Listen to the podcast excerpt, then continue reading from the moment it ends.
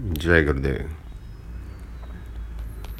सवाल ये उठता है कि क्या ब्रह्मचार्य ज़रूरी है? इसकी आवश्यकता क्या है?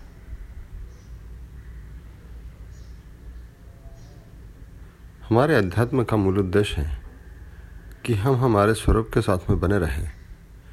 हम हमारे स्वरूप मतलब माँ माम उसको धरे रहे। धर म। हम अपने धर्म में बने रहें। मतलब म को पकड़े रहें। ये निरंतर अवस्था होनी चाहिए। ये मूल उद्देश्य है। पर होता यह है कि हमारी इंद्रिया जो है, वो बरतती रहती है, लगातार। कंटिन्यूसली हमारी इंद्रियों की डिमांड चलती रहती है। ये इंद्रियों की डिमांड जो है उसको जब हम फुलफ़िल करने जाते हैं तो वो हमें बहुत ही दूर ले जाती हैं इस स्वरूप से, जिसकी वजह से हम अपने स्वरूप से ढल कर नीचे आ जाते हैं। तो इंद्रियों से भोगने के लिए नहीं, ऐसा नहीं कहा है कि इंद्रिय से भोगो ही नहीं, ऐसा नहीं है, बल्कि माम अनुस्मर युद्ध च। ये भगवत गीता का बहुत ही प्राइम वर्स है। माम अनुस्मर मतलब मुझे स्मरण रखते हुए इन सबको करो। युद्ध च क्यों? क्योंकि ये युद्ध ही है। इसको भोगते भोगते शायद हम उन इंद्रियों के विषयों में ही चले जाएँगे तो वहाँ पे फंस जाएँगे। उससे जो है वो आ, जिस चीज़ को हम भोगते हैं उस चीज़ की भोग की लालसा बढ़ती है। वो कभी कंप्लीट ही नहीं होती। हम उसमें फंसे रह जाते हैं। तो एक प्रकार का युद्ध हुआ कि स्वरूप से दूर ले जाए। अब वो हर एक चीज़ को कर सकते हैं। उसको भी ब्रह्मचर्य कहा जा सकता है कि अगर आप स्वरूप में बने रहे और हर एक चीज़ों को कर रहे हैं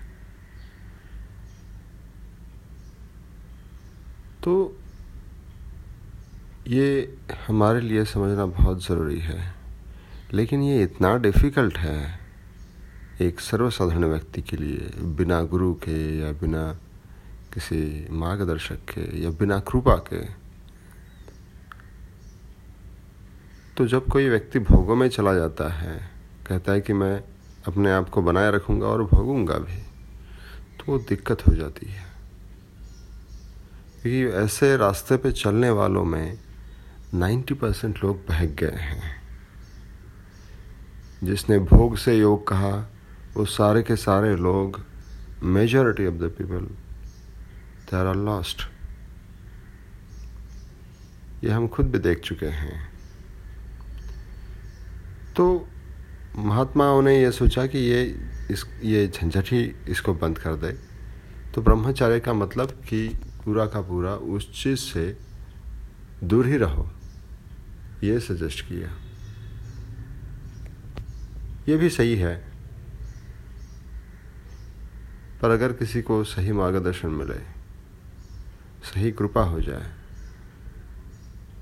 तो वो ब्रह्मचर्य में रह सकता है और साथ में चीज़ों को भी भोग सकता है।